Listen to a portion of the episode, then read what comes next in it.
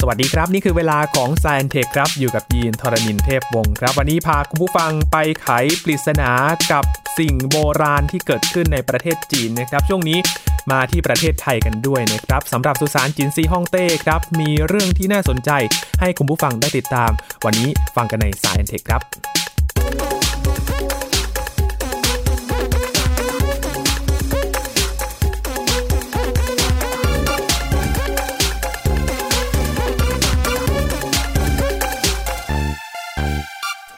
ถ้าพูดถึงสิ่งมหัศจรรย์จากประเทศจีน อันดับแรกคุณผู้ฟังน่าจะนึกถึงกำแพงเมืองจีนนะครับที่มีความยิ่งใหญ่แม้แต่มองผ่านสถานีอวกาศนานาชาติหรือ ISS เนี่ยก็สามารถมองเห็นได้เหมือนกันสำหรับแนวกำแพงเมืองจีน แต่ว่าอีกสิ่งหนึ่งครับเป็นสิ่งมหัศจรรย์ที่คุณผู้ฟังน่าจะนึกถึงถัดๆลงมาก็คือสุสานโบราณนะครับ เป็นหุ่นดินเผา หุ่นทหารในช่วงของจินซีฮ่องเต้นะครับ คุณผู้ฟังน่าจะพอนึกออกแล้ว เป็นหุ่นดินเผาที่ยืนเรียงรายกันอยู่ในสุสานนะครับ วันนี้มาไขปริศนาตัวนี้กันแหละครับ เพราะว่าที่พิพิธภัณฑ์ทัศสถานแห่งชาติในช่วงนี้ ก็ได้นำมาจัดแสดงกันด้วยนะครับ และอาจารย์บัญชาธนบุญสมบัติก็ได้ไปมาแล้วนะครับ ตั้งแต่เปิดวันแรกๆเลยนะครับ สวัสดีครับอาจารย์บัญชาครับสวัสดีครับยีนครับสวัสดีครับท่านผู้ฟังครับบรรยากาศเป็นยังไงบ้างครับโอ้น่าตื่นเต้นมาก วันนั้นก็โทรไปถามก่อนนะครับจริงๆเป็นวันที่ 3 ที่เขาเปิดก็เป็นวันธรรมดานะเพราะรู้ว่าถ้าไปวันเสาร์อาทิตย์เนี่ยคนคงเยอะมากๆแน่ครับแล้วอุตส่าห์ไปวันธรรมดาขนาดไปวันธรรมดาเนี่ยก็โทรไปถามก่อนก็ที่จอดรถนี่ก็หายากอยู่แล้ว ก็เลยต้องไปจอดรถฟังเอ่อทางนั่นวัดละคังนะฮะแล้วตอนแรกกะจะนั่งเรือข้ามมา ปรากฏว่าเรียกว่าโชคดีหรือเปล่าไม่รู้นะ คือว่าปรากฏว่าวันนั้นจะมีการปิดท่าเรือนะครัฮะบด้วยเหตุบางอย่างนะครับก็เรื่องนั่งคราวนี้ไม่ให้นั่งแท็กซี่ต้องนั่งมอเตอร์ไซค์ข้ามซอยปิ่นเกล้ากลับมานะต้อคงรับไปอ้อมไปเป็นเป็นอีกความสนุกนะไม่เป็นไรก็ก็เป็นความสนุก แต่พอมาถึงเนี่ยก็มีเรื่องตื่นเต้นอีกคือโอ้โหแบบตอนแรกคิดปกตินี่เข้าไปพิพิธภัณฑ์สถานแห่งชาตินี่ เราก็เข้าไปสบายๆเนี่ยเพราะว่าส่วนใหญ่เนี่ยนะครับคนไทยเนี่ยเรียกว่ามีจำนวนไม่ไม่ถึงกับมากนักที่จะชอบเที่ยวพิพิธภัณฑ์ครับแต่ครั้งนี้พิเศษมากครั้งนี้ไปถึงโอ้โหคนรอนเต็ม ต้องรับบัตรคิวนะครับรับบัตรคิว แล้วก็หลังจากรับบัตรคิวนี่ก็ใช้เวลาประมาณสักอ๋อสิบห้านาทีโดยประมาณถึงจะได้เข้าไป อันนี้ขนาดวันธรรมดานะครับวันธรรมดานะครับนึกภาพวันหยุดแต่ไม่นี้ออกแต่นี้เลยเอ่อเมื่อกี้ฟังแล้วแบบแบบหลายคนบอกอู้อย่างนี้ฟังกันไม่น่าไปจริงๆไม่ใช่นะครับ แต่พอเข้าไปแล้วนี่นะครับก็อยู่ได้ไม่จำกัด ตอนที่ผมเข้าไปนี่ก็อยู่จนเขาปิดเลยครับนะครับอย่างเขาบอกว่าอีกจะปิดแล้วนะอะไรอย่างเงี้ยงั้นไปดีกว่านะครับ ในส่วนที่มาจัดแสดงที่ไทยครับ วัตถุโบราณที่มาจากสุสานจินซีมีอะไรบ้างครับ โอ้ น่าสนใจมากนะครับ คือชื่อของนิทรรศการเนี่ยคือจินซีฮ่องเต้จักรพรรดิองค์แรกของแผ่นดินจีน กับกองทัพทหารดินเผาก็จริงนะครับ คือเป็นแกนของเรื่อง แต่ว่าเอาเข้าจริงแล้วเนี่ยวัตถุโบราณนะครับ ที่นำมาเนี่ยมีทั้งสมัยของจินซีฮ่องเต้เอง แล้วสมัยก่อนจินซีฮ่องเต้ คือเป็นการนำร่องมาไงว่าก่อนที่จะมาเป็นอ่อยุคสมัยของราชวงศ์ชินเนี่ยนะครับเป็นยังไง แล้วก็หลังจากจินซีฮ่องเต้ไป นะครับก็คือราชวงศ์ฮั่นก็มาด้วย ดังนั้นไปงานนี้ก็ไม่ใช่ไปดูแค่หุ่นดินเผา หรือไปดูแค่เกี่ยวจินซีฮ่องเต้เราจะได้เห็นการเอ่อสร้างชาติของจีนครั้งแรก เราเห็นพัฒนาการว่าทำไมราชวงศ์ที่ยิ่งใหญ่เนี่ยถึงอาจจะล่มสายไปอย่างรวดเร็วนะครับแล้วก็มีอะไรตามมาแบบนั้นนะครับโบราณวัตถุนี่ก็มีทั้งหมด 86 รายการนะครับครับจำนวน 133 ชิ้นนะครับแล้วก็ทรงคุณค่าอย่างมากเลย เข้าใจว่าเออผมเคยอ่านเจอว่า ทางกรมศิลปากรเนี่ยต้องใช้การต่อรองนะครับ หรือว่าการพูดคุยกับทางจีนเนี่ยทั้งหมด 3 ปีด้วยกันกว่าจะได้ได้โบราณวัตถุนี้มานะครับต้องมีโอ้ต้องมีขั้นตอนนะเพราะว่ามันเป็นโบราณระดับวัตถุระดับโลกครับนะครับคงจะไม่ง่ายนัก แล้วก็การนำมาเมืองไทยเนี่ยก็ต้องมีขั้นตอนที่รัดกุมระมัดระวังมีประกันการความเสียหายต่างๆทุกอย่างรัดกุมมากนะครับ อันนี้พอเข้าใจได้ก็เหมือนกับสมมติว่ามีคนมายืมของเราเนาะถ้ามายืมว่าเราจะไปของรักของห่วงของเราใช่ของห่วงเราก็ต้องแบบระมัดระวังมากคือจะให้ใครนี่ก็ไม่ง่ายครับแต่ก็ถ้าให้ยืมไปเนี่ยเราก็ต้องระวังมากๆนะครับ อันนี้ก็เหมือนกันครับก็เป็นที่น่าดีใจของคนไทยที่ได้ชมนะครับ ใช่ก็ 15 กันยาถึง 15 ธันวาคมนะครับครับเพราะฉะนั้นก็จำง่ายๆว่ากลางเดือนธันวาคมนะปลายปีนี้นะครับไปให้ได้แล้วก็ระวังอย่าไปตอนช่วงท้ายๆเดี๋ยวคนจะแน่นอีกนะครับเพราะตอนนั้นคนไทยบางทีชอบไปพลิกตอนหลังนะครับ อ่าก็รอติดตามไปชมกันได้ที่พิพิธภัณฑ์ทัศสถานแห่งชาติพระพระนนคครรนะครับนะครับ อาจารย์ครับมาพูดถึงตัววัตถุโบราณสำคัญจากในช่วงของยุคจิ๋นซีฮ่องเต้เอะเขาเป็นใครครับอาจารย์ครับ ต้องเกริ่นนำแบบนี้ก่อนนะครับ จิ๋นซีฮ่องเต้นี่เป็นเรียกว่าเป็นฮ่องเต้องค์แรกพระองค์แรกนะครับเดี๋ยวเดี๋ยวจะขยายความของฮ่องเต้ให้ฟังก็คืออะไร คืออย่างนี้ครับต้องไล่ประวัติเล็กน้อยนะครับว่าก่อนสมัยของจิ๋นซีฮ่องเต้เนี่ยเป็นยังไง ก่อนสมัยจิ๋นซีฮ่องเต้เนี่ยนะครับเป็นยุคเขาเรียกว่าราชวงศ์โจวตะวันออก แต่ในยุคนี้เนี่ยนะครับสิ่งที่เกิดขึ้นก็คือว่าอันนี้ประมาณ2,000 กว่าปีก่อนนะครับยุคนี้เกิดอะไรขึ้น คือตัวกษัตริย์เองเนี่ยจริงไม่มีอำนาจอะไรหรอก แต่ว่าเจ้าผู้ครองพวกแคว้นต่างๆ หรือว่าพวกเมืองต่างๆเนี่ยมีอำนาจนะฮะอ่าแบบเป็นใหญ่เลยนะครับพวกนี้ที่เราบางทีดูหนังจีนเนี่ยเคยได้ยินคำนี้ไหมอ๋องอ๋องท่านอ๋องอะไรเงี้ยอ่านะครับอ่าอ๋องเนี่ยคือเจ้าผู้ครองนคร จะเรียกว่ากษัตริย์ก็ได้นะครับแต่ว่าเป็นกษัตริย์ที่อยู่ในวงของเมืองตัวเองหรือรอบๆนิดหนึ่งนะฮะ แย่งชิงความเป็นใหญ่กันนะครับยุคต้นๆเนี่ยช่วงแรกเนี่ยเรียกยุคชุนชิวนะครับชุนเนี่ยถ้าเป็นชุนเทียนเนี่ยภาษาจีนเนี่ยแปลว่าฤดูใบไม้ผลินะแล้วก็ชิวเทียนเนี่ยก็คือฤดูใบไม้ร่วงครับความจริงเนี่ยชื่อเล่นของผมนี่คือชิวนะครับเป็นการเชื้อสายจีนเนี่ยชื่อเล่นเลยนะฮะชุนชิวยุคชุนชิวนี่ก็เป็นช่วงเวลาที่เรียกว่าพวกนครรัฐต่างๆเนี่ยก็พยายามจะแย่งชิงความเป็นใหญ่กันครับนะครับแล้วก็ฐานะของกษัตริย์ของราชวงศ์โจวเนี่ยนะครับก็ตกต่ำจนไม่มีศักยภาพในการคุมละคือเป็นแค่หุ่นอืมหุ่นเชิดเฉยๆเอาไว้อ้างในทำนองนั้น ก็จะมีรัฐสำคัญอยู่ทั้งหมด7 รัฐอย่างเช่นฉีซ่งจิ้น ฉิน ชูอูเย่นะครับอ่าจำคำว่าฉินนี่ไม่ดี ตอนนั้นเนี่ยฉินยังเป็นรัฐเล็ก ๆ อยู่เลยนะครับ อยู่ทางฝั่งตะวันตกสุดนะฮะคือยังไม่มีอำนาจอะไร แล้วก็แถมยังเรียกว่าอย่างนี้ ต้องไปขอที่ดินโดยการที่แบบไปไงนะ ส่งบรรณาการหรือว่าแบบว่าไปอ่อนน้อมสมัยพักให้อีกอีกรัฐหนึ่งด้วยนะครับ เพราะฉะนั้นเนี่ยตัวตอนช่วงสมัยเรียกว่าก่อนจินซี่ฮ่องเต้เนี่ยรัฐฉินเนี่ยเป็นรัฐที่เล็กพอสมควรนะครับ คือโอเคอาจจะใหญ่ในลำดับต้นๆแต่ว่าในบรรดาผู้ใหญ่ด้วยกันเนี่ย ไม่ใช่แบบผู้ยิ่งใหญ่มากๆ แล้วก็เติบโตมานะครับคำว่าชุนชิวนี่ก็มาจากชื่อพงศาวดารชุนชิวนะครับซึ่งจะบันทึกเรื่องราวนี้ไว้ แล้วก็หัวใจก็คือว่ารัฐใหญ่ก็พยายามจะผนวกรัฐเล็กเข้าไป แต่ก็ครัทำบยังไม่สำเร็จ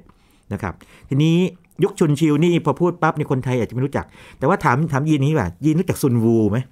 รู้จักครับอ่าเคยเคยได้เคยได้ยินซุนวูแน่ๆเลยเคยได้ยินซุซุนวูเขียนทำอะไรหรือว่าเขียนอะไรถึงถึงถึงโด่งโด่งดังตำราอะไรสักอย่างหนึ่งตำราอะไรสักตำราอย่างตำของตำซุนวูตำราพิชัยสงครามครับ อ๋ออ่านี่ฮะ คือซุนเจอซุนวูอะไรเนี่ยฮะซุนวูนะครับ คืออย่างนี้ฮะซุนวูทำไมเขียนพิชัยสงครามได้ ก็เพราะว่าช่วงนี้มันรบกันเยอะไงพอรบเยอะปั๊บเนี่ยก็จะรู้ว่าวิธีการแบบไหนถึงจะเอาชนะได้นะฮะแม้ว่าจะจัดทัพอย่างไรนะฮะจะล่อหลอกศัตรูยังไงจะส่งข่าวลวงยังไง หรือว่ารบโดยไม่รบ จริงๆเนี่ยนะฮะเป็นการแบบสร้างทำลายขวัญศัตรูทำยังไงเนี่ยซุนวูก็บันทึกไว้ จริงๆพิชัยสงครามนี่มีมีหลายคนเขียนนะครับครับแต่ของซุนฮูนี่น่าจะเป็นฉบับที่ดังที่สุดเข้าใจว่าอย่างนั้นนะใช่ครับอ้างกันถึงขนาดที่ว่าธุรกิจสมัยนี้ก็เอาเอามาพูดนะ บอกว่าทำธุรกิจสไตล์ซุนฮูเลยครับทำนองนี้ก็มีครับทีนี้ถ้าพูดถึงคนอื่นอีกอย่างเช่นขงจื้ออืมได้ยินแน่นอนได้ยินบ่อยเลยเล่าจื้อเล่าจื้อเต๋าก็จะนะครับเม่งจื้ออันนี้อาจจะไม่ค่อยได้ยินเท่าไหร่แต่ว่าบรรดาพวกนักปราชญ์พวกนี้ก็เกิดในยุคชุนชิวอืม ยินว่าทำไม มันเป็นยุคที่เริ่มก่อตั้งหรือเปล่าครับ มันเป็นเริ่มที่ต้องจับต้องอะไร คือสักสย่มงมติว่าถ้าเกิดว่าเราอยู่ในในสังคมซึ่งเมืองต่างๆ รบกันพยายามจะเป็นใหญ่กันครับ เราเป็นชาวบ้านธรรมดา เป็นชาวนานะครับ หรือว่าอาจจะเป็นชาวประมงฮะจับปลาหรือว่าทำอาชีพค้าขายเนี่ย แต่ว่าทำทำไปอยู่นี่ก็โดนเกณฑ์ไปเป็นทหารนะฮะอืมหรือว่าจะต้องแบบถูกเข้ามาฝั่งศัตรูของไอ้รัฐต่างแคว้นเนี่ยนะฮะเข้ามาปล้นอะไรเงี้ย ไม่เป็นสุขแน่นอน พวกบรรดานักปราชญ์พวกนี้เนี่ยนะครับ นักปราชญ์จีนพวกเนี้ยมีเป้าหมายใหญ่ร่วมกันอยู่อย่างเดียวคือทำอย่างไรให้สังคมสงบอ่านะครับปรัชญาจีนปรัชญาจีนเนี่ยจะแตกต่างจากปรัชญาของอินเดียแล้วทั้งที่อื่นเลยพวกนี้นะครับตอนตกเลยพวกนี้นะฮะปรัชญาอินเดียนี่จะพูดถึงเรื่องชีวิตหลังความตายเยอะเลยครับเช่น เช่นว่าถ้าเกิดตายไปแล้วนะครับจะไปไหนเป็นจะมีอัตมันทางความไปรวมเชื่อเป็นเข้ามารัตมันอะไรอย่างเงี้ยนะฮะก็มีเทพเจ้าเยอะแยะเลยนะฮะปรัชญาทางฝรั่งก็อีกแบบหนึ่งปรัชญากรีกหมายถึงพวกกรีกก็อีกแบบหนึ่งนะฮะแต่ปรัชญาจีนเนี่ย ส่วนใหญ่จะพูดถึงว่าสังคมที่ดีควรจะเป็นยังไงอ่าเช่นถ้าเกิดว่าเป็นเล่าจื้อของของเต๋าเนี่ยก็จะบอกว่าสังคมที่ดีก็คือว่าทิ้งสังคมเลยดีกว่า ไปอยู่กับธรรมชาติ แต่ถ้าของจื้อบอกไม่ได้ของจื้อก็ต้องจัดระเบียบสังคม มีออเดอร์นะฮะมีคนที่มีอำนาจต่างๆนะฮะหรือว่าหรือว่าแม้แต่ในบ้านเนี่ยลูกเคารพพ่อแม่เคารพบรรพบุรุษนึกภาพออกไหมอ่าคือมีออเดอร์ด้วยความที่ของจื้อเชื่อว่าถ้ามันมีออเดอร์คือมีความเป็นระเบียบเนี่ยสังคมก็จะเป็นสุขครับอะคือ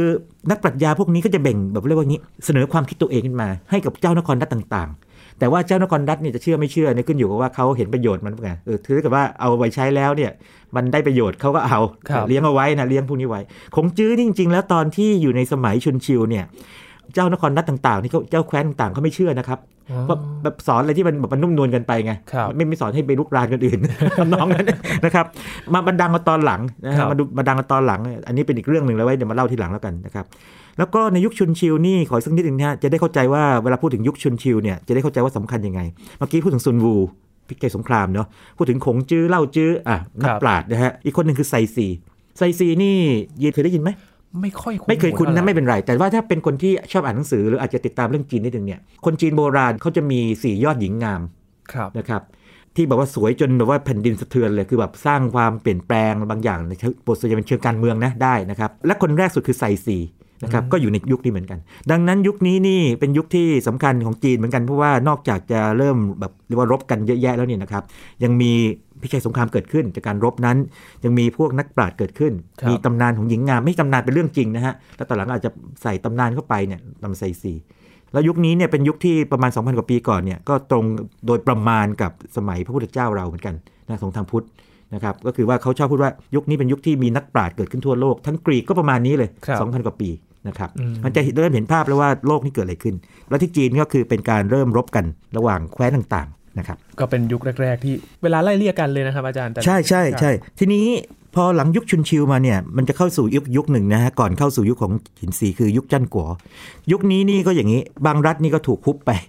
สลายไปนะแล้วก็บางรัฐก็เกิดขึ้นมาใหม่ ปรากฏว่าในในยุคจั้นกัวเนี่ยนะครับภาษาอังกฤษนี่เขียนชัดเจนกว่าคือ warring state คือยุคที่รัฐต่างๆเนี่ยเข็นฆ่ากันแบบหนักกว่ายุคชุนชิวอีกโอ้ยุคนี้แบบโอ้โหแบบ แบบเอากันแบบถึงตายอะนะฮะคแบรับบต้องชนะให้ได้เนี่ย ก็คือมีฉีชูเยียนเจ้าเว่ยหานฉินเจ็ดรัฐเหมือนกัน ก็แข่งกันนะครับ สงครามนี่เรียกว่าทั่วทุกหัวระแหงเลย คือประชาชนอยู่ไม่สุขแน่ แต่ในที่สุดเนี่ยฉินเนี่ยสามารถที่จะชนะได้นะครับ คือไล่มาจากทางฝั่งตะวันตกเนี่ยครับ ค่อยๆ เอาชนะรัฐ รัฐเล็ก รัฐกลาง รัฐใหญ่มาไปเรื่อยๆแล้วก็จนหมด แล้วพอรวมทุกอย่างเข้าเป็นหนึ่งเดียวปั๊บเนี่ยฉินซีฮ่องเต้นะครับจริงๆก่อนเป็นฉินซีฮ่องเต้นะครับต้องต้องเรียกว่าอย่างนี้ ก็จะประกาศตัวว่าคราวนี้ฉันไม่ใช่อ๋องเนี่ยนะอืมฉันเป็นฮ่องเต้คืออ๋องเป็นแค่ใหญ่แค่แค่เมืองผู้ครองหรือเมืองแคว้นเออระดับเมืองแต่ฉัน ทั้งหมดเลยโอ้อ่าแบบไม่ว่าใครจะเมืองไหนมากอะกว่าหนึ่งเมืองเป็นหนึ่งเมืองใช่นั้นไอ้คำว่าฮ่องเต้นี่นะครับเป็นภาษาฮกเกี้ยนนะแต่ภาษาทางภาษากลางจีนกลางนะฉินสื่อหวงตี้หวงหวงตี้นี่ก็เป็นภาษาจีนกลางนะครับครับนะครับแล้วก็ถ้าเป็นทางแต้จิ๋วนะหวงตีอะไรเงี้ยอาจจะไม่เคยได้ยินมากนะแต่ว่าครับคนคนจีนแต้จิ๋วพูดอย่างนั้นอย่างนั้นจีนสงสัยไหมอย่างทำไมจีนถึงเรียกว่าไชน่าภาษาอังกฤษโอ้ลองดูตัวสะกดสิ C H I N ฉิน อ๋อฉินครับครับ อันนี้คนจำนวนหนึ่งน่าจะรู้นะ แต่ว่าถ้าเราไม่สังเกตดีนะอ๋อครับทำไมเรียกชัยทำไมคนฝรั่งฝรั่งเรียกจีนว่าไชน่าก็ฉินไงฉินเพราะฉินเป็นครั้งแรกที่จีนเป็นชาติครับก่อนหน้านี้เนี่ยสิ่งที่เกิดขึ้นก็คือว่า แต่ละแคว้นก็จะมีกระจัดกระจายภาษาของตัวเอง การตัวหนังสือเขียนตัวเองมีระบบมาตราการช่างตวงวัดไม่เหมือนกันหน่วยของตัวเองนึกภาพไหมเพราะอ๋อเรื่องอะไรไปใช้คนอื่นนะของฉันครับใช่ไหม ของตัวเองหมดเลยอืมแต่พอจินซือหวงตี้หรือว่าจินซีฮ่องเต้เนี่ยเป็นใหญ่ขึ้นมาปั๊บสามารถรวบรวมได้เนี่ยประกาศเลยบอกว่าไม่ได้ละ ต่อไปนี้ตัวเขียนทุกตัว แน่นอนว่าต้องเป็นตัวเขียนเพราะว่าภาษาพูดนี่มันบังคับยากมันบังคับไม่ได้นะฮะสำเนียงมันบังคับไม่ได้อยู่แล้วจริงไหมใช่ครับแต่ว่าแต่ภาษาเขียนมันบังคับได้ไงต่อไปนี้ภาษาเขียนต้องใช้ตัวหนังสือแบบนี้เท่านั้นอืมอย่างเงี้ยอะเราเข้าใจว่าเป็นของแคว้นฉินนั่นแหละครับน่าจะเป็นแบบนั้นนะครับ แล้วก็ตัวมาตราช่างตวงวัดต่างๆเนี่ยก็ประกาศให้ใช้แบบเดียวกันอืม และด้วยการทำเรียกว่าภาษาสมัย standardization ทำมาตรฐานไงให้เป็นหนึ่งเดียวเนี่ยทำให้จีนเนี่ยมีความเป็นจีนจนถึงวันนี้นะครับ อันนั้นคือการสร้างชาติจีนแท้ๆเลย โอ้ครัเป็บนการรวมให้มันหนักแน่นมากขึ้น ใช่ อันนี้ก็ตอบคำถามยีนว่าเจินซีฮ่องเต้เนี่ยสำคัญอย่างไรครับก็เป็นคนสร้างชาติจีนเริ่มต้นเลยนะครับอืมเป็นปฐมจักรพรรดินะครับ แต่สิ่งที่เราจะไขปริศนากันก็คือว่าสิ่งที่เกิดขึ้นในยุคนี้ใช่ไหมครับอาจารย์ ใช่ใช่พวกตุ๊กตาดินเผาต่างๆ ใช่ไหมครับ เอ้ยมี รายการที่เป็นรายการวิทยาศาสตร์เนาะเดี๋ยวครับเดี๋ยวเดี๋ยวต้องต้องพูดเรื่องวิทยาศาสตร์ทุกแน่คนอจจะงงเอ๊ะประวัติศาสตร์กันมาแน่แน่นอนอยู่แล้วต้องมีคือนักโบราณคดีหรือว่านักประวัติศาสตร์เนี่ยนะครับจริงๆใช้วิธีการทางวิทยาศาสตร์นะครับแล้วเดี๋ยวจะเล่าให้ฟังว่าตอนที่เขาไปเอาหลักฐานมาวิเคราะห์เนี่ยใช้วิธีการวิทยาศาสตร์ที่ไฮเทคด้วยนะครับ ไม่ไม่ธรรมดาเลยครับแต่ก่อนอื่นเลยต้องถามยินก่อนเล่นๆว่ายินทำไมจินซีฮ่องเต้ถึงสร้างหุ่นฐานดินเผาเออถ้าเกิดว่าจะยินเดาเล่นๆนะครับตอนแรกยินก็สงสัยว่าทำไมสร้างจำนวนก็ไม่น้อยเลยนะครับอาจารย์โอ้ที่ขุดพบมาทั้งหมด 8,000 ตัวโอ้ นะครับ8,000 ตัวเท่าที่เจอตอนนี้นะฮะ8,000 กว่าตัวนะครับแล้วก็ยังมีหุ่นม้าแล้วยังมีอาวุธต่างๆ ด้วยครับแต่ว่าถ้าเกิดนับเฉพาะที่เป็นคนนะฮะแล้วก็หลายตำแหน่งเนี่ย8,000นะครับอืมตอนที่ยินเห็นครั้งแรก ๆนะครับ ยินคิดว่า เอ๊ะเขาวางกลยุทธ์อะไรหรือเปล่าอ๋อจากหุ่นยนต์โดยคล้ายๆเป็นอย่างนั้นจากหุ่นใช่ดินเผาตัวนั้นหุ่นกลใช่ไหมหุ่นกลใช่ครับครับ ยินครับคืออย่างนี้ฮะจีนโบราณเนี่ยนะครับมีความเชื่อนะครับว่าทำความเชื่อเรื่องชีวิตหลังความตายอืมว่าตายไปแล้วเนี่ยมันเป็นอีกโลกหนึ่งไงครับนะครับทีนี้ถ้าเป็นพวกที่มีอำนาจมียศถาบรรดาศักดิ์มากมากหน่อยพวกอ๋องพวกอะไรพวกเจ้าแคว้นต่างๆเนี่ยครับยิ่งจินซีฮองเต้นี่ไม่ต้องห่วงเลยนะครับก็คือว่าเอ๊ะตายแล้วนี่เราต้องมีคนตามไปดูแล มีคนมาคอยดูแลเราพวกนางสนมต่างๆ มีองครักษ์มาคอยรักขาครับมีข้าราชบริพารต่างๆทำงานให้ ในขณะเดียวกันเนี่ยนะครับก็มีความเชื่อทำนองนี้ว่าไอ้คนที่เราเคยไปฆ่าหรือเคยไปทำร้ายไว้เนี่ยนะครับแต่เขาตายไปแบบมันจะตามมาในปรโลกด้วยอ๋อเพราะฉะนั้นก็ต้องมีองครักษ์แบบนี้ครับทีนี้ก่อนสมัยจินซีฮ่องเต้เนี่ยนะครับ ก่อนไปประมาณสักสามร้อยปีเนี่ย ตอนนั้นนี่โอ้โหหนักหนักกับหุ่นดินเผา คือเขาทำอย่างนี้ฮะ ถ้าเกิดเจ้านายตายนะครับ ลูกน้องตายตามด้วย เขามีเรียกว่าอย่างนี้การจัดหลุมศพจัดอะไรต่างๆพร้อมเลยนะฮะฆ่าเลยทั้งโทษทีนะฮะทั้งภรรยาทั้งต่างๆนี่นะครับ คนรับใช้ต่างๆให้ตายตกตามกันไป มีแบบนั้นอยู่นะมีมีความเชื่ออยู่เป็นพวกจีนโบราณไปนแบบนั้น แล้วก็แม้แต่เป็นญาติของจินซีฮ่องเต้นะฮะก่อนขึ้นไปเนี่ยก็ทำแบบนี้ครับแต่พอทำทำไปแล้วเกิดอะไรขึ้น อันนั้นเป็นยุคชุนชิวจำได้ไหมแล้วพอมาเข้าสู่ยุคจั้นกัวเนี่ยปั๊บเนี่ยรบกันหนัก คือขืนพอตายทีคนต้องตายตามเนี่ย มันก็เสียกำลังพลอ่าใช่ไหมคุณจะเอาคนไปยึดครองที่อื่นเนี่ยคุณต้องใช้กำลังคนแล้วเวลาทำของกินไม่ว่าจะทำการเกษตรนะฮะการประมงอะไรต่างๆก็ต้องใช้กำลังคนใช้คนหมดเลยกันเลย ดังนั้นตอนหลังก็คิดใหม่ว่าอย่าเลยไม่ต้องตายดีกว่า ใช้แค่สัญลักษณ์ดีไหมครับก็ทำเป็นตุ๊กตาตัวเล็กฝังตามไปด้วย นะครับฝังถ้าเป็นบางบ้านเราก็ฝังหม้อฝังไหอะไรพวกนี้ฝังของประดับมีค่าไปด้วยครับนะตุ๊กตาตัวเล็กไปด้วย แต่พอมาถึงจินซีฮ่องเต้ปั๊บนี่ท่านไม่เอาไงบอกเรื่องอะไรเอาตัวเล็ก เอาตัวเท่าคนเลยอ๋อสูง 180เซนติเมตรโดยประมาณ ก็คือครับสูงเท่าคนปัจจุบันเนี่ยบางทีตัวใหญ่กว่าก็มีนะดูเราไปดูหุ่นตัวเริ่มเลยนะน้ำหนักถ้าเกิดน้ำหนักเอาน้ำหนักหุ่นนะฮะก็ประมาณ 200 กิโลกรัมโอ้โห นะครับเป็นดินเผาเลยฮะใช่เป็นดินเผา ซึ่งมีกระบวนการทำที่ซับซ้อนนะครับเป็นทั้งเทคโนโลยีต่างๆแล้วก็นอกจากหุ่นแล้วเนี่ยนะครับตอนค้นพบเนี่ยนะฮะพบว่าหุ่นก็ทำท่าทางต่าง แล้วก็ใส่เสื้อผ้าไม่เหมือนกันนะครับอืมตามตำแหน่งยศถาบรรดาศักดิ์ถ้าเป็นพลทหารพลธนู แม่ทัพในกอง หรือมีหน้าที่อื่นๆก็จะแต่งตัวไม่เหมือนกัน และที่สำคัญคือหน้าตาก็ไม่เหมือนกันด้วยนะยิน ที่น่าสนใจตรงนี้แหละครับอืมเพราะยินสนโอ้โห หน้าตาไม่เหมือนกันเลย มีจุดที่แบบยินไม่เหมือนกัน ใช่นี่จุดนี้แหละที่คนสงสัย เอางี้ก่อน หน้าตาก่อน เอาหน้าตาก่อนเลย หน้าตาเนี่ยมีคนสงสัยคือแน่นอนสงสัยว่าเอ๊ะเข้าแบบหล่อหรือเปล่าใช่ไหมครับให้เอามันเหมือนกันปรากฏว่าดูเผินๆทำไมไม่ซ้ำกันเลยอืมทำไงดีอะมีต้องหลายพันตัวแบบนี้โอ้ถ้าเกิดใช้เลเซอร์สแกนก็ใช้เวลานานด้วย แล้วก็แถมยังทำยากมากเพราะว่าหลุมเนี่ยนะครับลองจินตนาการนะครับ หลุมที่พบทหารดินเผานี่นะครับ จริงๆเนี่ยมันเป็น บริเวณที่เรียกเป็นโซนนะมันมันจะมีหลุมเบอร์หนึ่งเบอร์สองเบอร์สามเบอร์สี่อยู่ หลุมเบอร์หนึ่งเนี่ยคือหลุมที่มีจำนวนทหารดินเผาเยอะสุดเลยคือหกพันนะครับหกพันตัว หลุมเบอร์สองเนี่ยก็จะน้อยลงไป เอาเฉพาะหลุมเบอร์หนึ่งก่อน ทหารที่ยืนเรียงกันใกล้ ๆ มาก งั้นจะเอาเครื่องมือไฮเทคลงไปลำบากมากอืมนะครับ เพราะฉะนั้นสิ่งที่เกิดขึ้นคือว่านักวิทยาศาสตร์ก็ใช้วิธีนี้ เขาใช้วิธีการว่าถ้าใช้กล้องถ่ายภาพธรรมดานี่นะครับแล้วติดเครื่องมือเข้าไปเนี่ยนะครับ แล้วถ่ายให้หลายภาพ แล้วนำเอาข้อมูลจากภาพถ่ายนะครับ มาเข้าโปรแกรม โปรแกรมเนี่ยมันจะสร้างภาพ 3 มิติขึ้นมา จากภาพหลาย ๆ ภาพนะดูคือสัดสร้างส่วนภาพ 2 มิติไอ้เนี่ยสร้างภาพ 3 มิติจาก 2 มิติขึ้นมาอ๋อแล้วพอพอได้โมเดลของแต่ละตัวแล้วเนี่ยนะครับ คราวนี้ก็มา match ให้คอมพิวเตอร์ match ภาพ ใช้ต้องเรียกว่าใช้ AI เลยอ๋อ facial recognition ไง สมัยใหม่ที่เราเห็นใน Facebook ที่มัน tag มันจับใบหน้าเราอะไรพวกนี้นะฮะ ดูว่ามีซ้ำไหม ตาเหมือนกันไหมจมูกเหมือนกันไหมหูเหมือนกันไหมพบว่าไม่มีซ้ำโอ้โห handmade ครับ คือทำด้วยมือทุกอัน แล้วก็จริง ๆ แล้วเนี่ยนะครับไม่ใช่เฉพาะตัวใบหน้านะครับ ตัวหุ่นทหารนี่นะครับ เฉพาะบางส่วนเท่านั้น เช่นมือ หรือว่าหัวเนี่ยนะครับที่ปั๊มออกมาแต่ใบหน้าต้องมาแกะสลักทีหลังนะครับแม้แต่ตั้งแต่ขาขึ้นมาถึงลำตัวเนี่ยนะครับก็ไม่ใช่เข้าแบบไม่ได้เข้าโมไม่ได้นะคเข้ารับไม่ได้เข้าหล่อแบบเลยนะไม่ใช่เข้าการหล่อนะครับ ใช้วิธีการทำแบบนี้ครับคือข้างในนี่มันกลวงนะครับความหนาของหุ่นเนี่ยประมาณ2เซนติเมตรเขาใช้วิธีการทำดินเหนียวเนี่ยให้เป็นแถบเส้นดูนะครับ แล้วทำค่อยๆ ไล่มันจากฐานขึ้นมา เราเอาหุ่นมาหนึ่งตัวเรามองกลับกันก่อนนะหนึ่งตัว แล้วเราฝานเราฝานเราฝานใช้มีดฝานตามแนวนอน นะครับฝานฝานฝานฝานจนกระทั่งเป็นเป็นเซี่ยวๆมันก็ได้ครับเป็นให้เป็นวงวงๆอืมคล้ายๆยางวงใช่ไหมอะไรเงี้คยรับเป็นก็ใช้ดินเหนียวเป็นเส้นๆเนี้ยมันแล้วค่อยๆไล่เป็นเวียนเป็นก้นหอยขึ้นมาแล้วเป็นตัวข้างในกลวงโอ้นะครับถ้าเปรียบเทียบกับสมัยใหม่คือ 3D printing ไง อ๋อเครื่องพิมพ์สามมิติอ่ายินพอทราบใช่ไหมพิมพ์สามมิติเนี่ยมันใช้วิธีการฝานครับไอ้ของสามมิติที่เป็นแบบใช่ไหมมันฝานแล้วก็ทำทีละชั้นขึ้นมาครับไม่ไม่ว่าจะแบบเทคโนโลยีไหนก็ตามอืมเลเซอร์ส่วนใหญ่เป็นการแบบนี้งั้นเลยนะฮะหลักๆอันนี้คือจริงจีนทำมาแต่ว่าด้วยมือนะตั้งนานแล้ว เป็นเครื่องพิมพ์สามมิติด้วยมือ ใช่ถูกต้องทำทำไมทำแบบนี้เพราะว่าอะไรเขาต้องการให้มันยูนิคต้องการให้มันชัดเจนแบบนี้แต่ตัวไม่เหมือนกันไง แล้วที่สำคัญคือถ้าปั้นด้วยด้วยแบบว่าอัดเข้าแบบปั๊บเนี่ยน้ำหนักของตัวหุ่นเนี่ยนะครับพอตอนแบบว่าพอถึงจุดหนึ่งปั๊บเนี่ยมันจะแตกมันจะล้มมันจะไม่คงตัวอ่าจีนคงค้นพบมานานแล้วว่าถ้าเกิดปั้นแบบตันๆเนี่ยใช้ไม่ได้ครับนะครับหรือเข้าเตาเผาแล้วก็แตก ดังนั้นใช้วิธีนี้ค่อยๆทำไป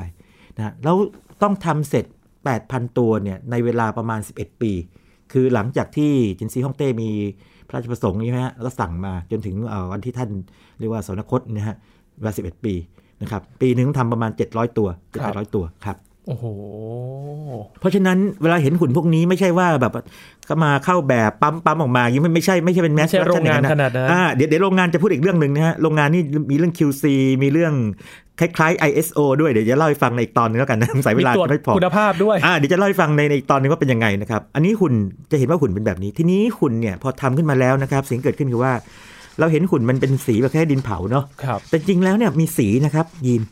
มีสีสีทำไมครับ เพราะว่าอย่างนี้ฮะเขาพบว่าหุ่นบางตัวเนี่ยยังมีเศษของสีเนี่ยติดอยู่ครับนะเพราะฉะนั้นเนี่ยจริง ๆ แล้วเนี่ยเวลาผ่านไป 2,000 ปีกว่าปีไง2,200 ปีเนี่ยนะครับคือรูปร่างสีตอนหยทำไปใหม่ๆอาจจะใช่ไม่ใช่ที่ก็เลยเราเห็นมีการจำลองว่าถ้าทำหุ่นขึ้นมาตัวหนึ่งแล้วจะระบายสีต่างๆลงไปเนี่ยเป็นยังไง อันนี้ใครสนใจลองไปดูในเน็ตอะไรพวกนี้น่าจะมีพวกนี้อยู่ภาพนี้นะฮะ ลองพิมพ์คำว่าหุ่นทหารจินซีสีอะไรพวกนี้จะมีภาพพวกนี้โผล่ขึ้นมาให้ดูอืมแล้วก็วารสาร National Geographic ก็เคยลงด้วยนะครับครับเคยลงฉบับหนึ่งเอาขึ้นปกด้วยนะครับอืมเดี๋ยวฉบับที่อะไหรจะขอให้คำให้ข้อมูลเลยกันนะครับเป็นถ้าเป็นภาษาไทยเนี่ยนะครับฉบับเดือนมิถุนายน 2555ครับนะครับเป็นภาพสีของหุ่นอ่านะครับดังนั้นใครใครสนใจก็อาจจะลองไปหาดูหรือว่าหาหาตามเว็บเนี่ยก็น่าจะพอมีอยู่ครับครับ อันนี้เป็นเรื่องราวที่เบื้องต้นเท่านั้นนะครับ เราครับมีข้อสงสัยหลายอย่างก็คือว่าเขาทำได้ยังไง แล้วหลักการวิทยาศาสตร์ก็มีหลาย ๆ เรื่องจากการที่ทำหุ่นดินเผานี้นะครับ ใช่อาจารย์เมื่อกี้นี้ก็มีเรื่องไอ้ facial recognition ไปเทคโนโลยีนั้นไปใช่ไหมฮะ แล้วก็มีการไปวิเคราะห์เรื่องต่าง เดี๋ยวไว้คราวหน้าจะเล่าให้ฟังว่าเขาวิเคราะห์ไอ้พวกอาวุธโบราณนะครับครับแล้วพบว่า โอ้โห เทคโนโลยีสมัยนั้นนี่ไม่ธรรมดาเลย และอธิบายได้ด้วยว่าทำไมรัฐฉินถึงจะเอาชนะรัฐอื่นได้อืมนะครับ นี่เป็นเรื่อง คร่าวๆเท่านั้นนะครับอาใช่จารย์ใช่คนจริงอยากจะให้ภาพรวมก่อนนิดนึงในเบื้องต้นนี้นะฮะเวลาพูดว่าสุสานทหารจินซีเนี่ยนะครับมันจะมี 2 ส่วนนะครับคือภาพที่เราเห็นส่วนใหญ่เนี่ยเป็นภาพของพวกหุ่นพวกนี้ มันจะเป็นที่ที่เล็กกว่านะคือมันเป็นที่ที่ประมาณสัก2 0 10ไร่นะครับซึ่งจะมีหุ่นพวกนี้อยู่นะฮะแล้วมีหลุมสี่หลุมอย่างที่เรนทราบไป แต่ว่าอีกที่หนึ่งที่เป็นสุสานแท้ๆเนี่ยนะครับคือที่ฝังพระศพเนี่ยนะครับเป็นพื้นที่ที่ใหญ่กว่ามากเลย พื้นที่เนี่ยนะครับตัวกรอบของพื้นที่ใหญ่เนี่ยคือ 1,332 ไร่ แล้วก็มีกำแพงเล็กลงมาอีก แล้วก็ตรงประมาณตรงกลางๆเนี่ยนะครับก็จะเป็นคล้ายๆลองนึกถึงพีระมิดนะฮะแต่เป็นครับพีระมิดเตี้ยนิดนึงแต่ความฐานกว้างเนี่ยประมาณ 355 เมตร คูณ 345 เมตรนะครับเพราะฉะนั้นถ้าเกิดว่าเอาแค่ฐานพีระมิดเนี่ยนะครับพื้นที่ก็ประมาณ 76 ไร่อืมนะสมมติเราคิดถึงบ้านของคุณผู้ฟังเองแล้วกันนะว่าครับบ้านเรามีพื้นที่กี่ไร่หรือว่าเท่าไหร่นะฮะยินยังไม่ถึงไร่เลยครับเราจินตนาการแบบนั้น เพราะฉะนั้นแค่ตัวสุสานจินซีที่เป็นหัวใจแท้ๆตรงนี้นะครับประมาณ 76 ไร่ แล้วก็มีกำแพงล้อมรอบชั้นในกับชั้นนอก ที่นอกกำแพงเนี่ยก็จะมีพวกสุสานของพวกเจ้าชายเจ้าหญิง พวกคอกม้าต่างๆ แล้วก็มีพระราชวังรองลงมานะครับ ส่วนตัวสุสานจินซีเนี่ยยังไม่ได้เปิดเข้าไปเป็นความลับอยู่เพราะว่าจีนอ๋อตามตำนานเนี่ยนะครับที่บันทึกเอาไว้บอกว่ามันมีประหลอดนะฮะสร้างเป็นเมืองเลยครับจำลองสวรรค์และโลกนะครับมีพระราชวัง แล้วก็มีการสร้างจำลองแม่น้ำด้วยแม่น้ำประหลอดอะไรแบบนี้ครับนะฮะทำนองนั้น เพราะฉะนั้นทางจีนเขากลัวว่าถ้าเข้าไปแล้วเนี่ยนะครับเกิดสภาพของบรรยากาศปัจจุบันเนี่ยไปทำให้โบราณวัตถุเสื่อมสภาพเนี่ยมันจะเสียหาย ดังนั้นเขาจะรอให้เทคโนโลยีในอนาคตเนี่ยนะครับแล้วมั่นใจก่อนว่าถ้าเข้าไปแล้วของที่มีอยู่เดิมไม่เสียหาย ถึงจะเปิดเข้าไป ดังนั้นความลับยังมีอยู่ที่สุสานจินซีแท้ๆที่ฝังพระศพนะครับแสดงว่าตอนนี้เรายังไม่ถึงใจกลาง ยังครับยังยังเราเห็นแค่ทหารองครักษ์ จำนวน 8,000 บวกกับม้าศึกหลายร้อยตัว แล้วก็อาวุธต่างๆ ที่อยู่ห่างไปประมาณ 1.5 กิโลเมตร แต่ที่เป็นหัวใจของสุสานจินซีแท้ๆเนี่ยยังไม่ได้เปิดออกมานะครับอืมและสุสานของจริงเนี่ยหนึ่งพันสามร้อยไร่โดยประมาณใช่ใช่อันนั้นรอบๆเนี่ยก็จะมีการขุดค้นอยู่แต่ว่าไอ้ตัวที่เป็นหัวใจเนี่ยประมาณ 76 ไร่เนี่ยอันเนี้ยยังยังไม่ได้ยังไม่ขุดเข้าไปเจอใช่ยังไม่ได้ขุดเข้าไป เพแล้วราะว่าก็หลุมที่เป็น หุ่นดินเผาทหารเนี่ยก็อยู่คนละที่อจากยู่คนละที่อยู่1,300ห่างไปร่ด้วยอีกประมาณ 1.5 กิโลเมตรครับโอ้โหเพราะเพราะฉะนั้นจะเห็นความอลังการของเรียกว่ายิ่งใหญ่มากสุสานใช่ เป็นสุสานของคนที่เรียกว่านี้ที่มีถ้าเป็นขนาดคงใหญ่สุดในโลกละครับนะครับมาอย่างมหาพีระมิดนี่ถ้าเกิดคิดพีระมิดก็ใหญ่อะเนาะแต่ถ้าเกิดคิดพื้นที่นี่ก็จะไม่ไม่เท่าอันนี้แน่ๆครับอืมใช้คนสร้างนี่ทั้งหมด 7 0 0 0 0 0 คน กินเวลาทั้งหมด 37 ปีครับนะครับอื้อหือไม่ธรรมดาเลยคุณครับผู้ฟังที่คุณผู้ฟังบอกเห็นว่าหุ่นดินเผาเนี่ย แปดพันตัวเป็นนะเป็นครัแค่บเสี้ยวหนึ่งนะครับเสี้ยวเป็นเดียวเป็นเป็นเองแค่เสี้ยวหนึ่งนะครับ เดี๋ยวจะมาเล่าให้ฟังถึงเรื่องว่าองค์ประกอบต่างๆ ของคุณดินเผาเนี่ยก็ไม่เหมือนกันเช่น พวกอาวุธของเขาเนี่ยนะครับมีการทำขึ้นมา ทีนี้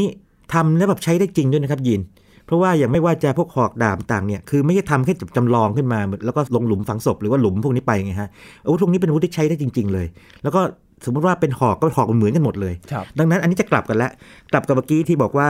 ถ้าเป็นหุ่นแต่ละตัวนี่นะครับ จะทำแค่มือที่แบบว่าปั๊มออกมาจากแม่พิมพ์ใช่ไหมมือหรือส่วนหัวแล้วก็มาตกแต่งใบหน้าครับแต่ว่าส่วนตัวส่วนใหญ่เนี่ยใช้มือทำแต่ถ้าเป็นอาวุธเนี่ยเป็น mass production และมี QC ด้วยนะครับ โอ้เป็นอย่างเงี้ยโหครับ นี่คือ เกริ่นมาข้างต้นเท่านั้นนะครับคุณผู้ฟังหนึ่งตอนนี้เราได้เห็นภาพรวมว่าเป็นยังไงกันบ้างสำหรับสุสานจีซีฮ่องเต้นี้นะครับ มารอดูกันครั้งหน้านะครับ อาจารย์มีครับเรื่องเทคโนโลยีที่เกี่ยวแต่ข้องครั้งหน้านี่จะไล่ฟังตรงเรื่องเทคโนโลยีแล้วก็ชิ้นงานที่น่าสนใจในที่เขามาจัดแสดงที่พิพิธภัณฑ์สถานแห่งชาติพระนครของเรานะครับโอ้โหรอดูกันนะครับ วันนี้ขอบคุณอาจารย์บัญชามากๆเลยคนะรับยินดีมากครับเดี๋ยวครั้งหน้ามาคุยกันต่อครับยังอยู่ที่สุสานจีซีฮ่องเต้นะครับมีเรื่องราวที่น่าสนใจให้คุณผู้ฟังได้ติดตามต่อนะครับนี่คือ Science Tech ประจำวันนี้ครับคุณผู้ฟังติดตามรายการได้ที่ www.thaipbsradio.com นะครับ ช่วงนี้ยีนทรณินเทพวงศ์พร้อมกับอาจารย์บัญชาธนบุญสมบัติลาคุณผู้ฟังไปก่อนนะครับ สวัสดีครับ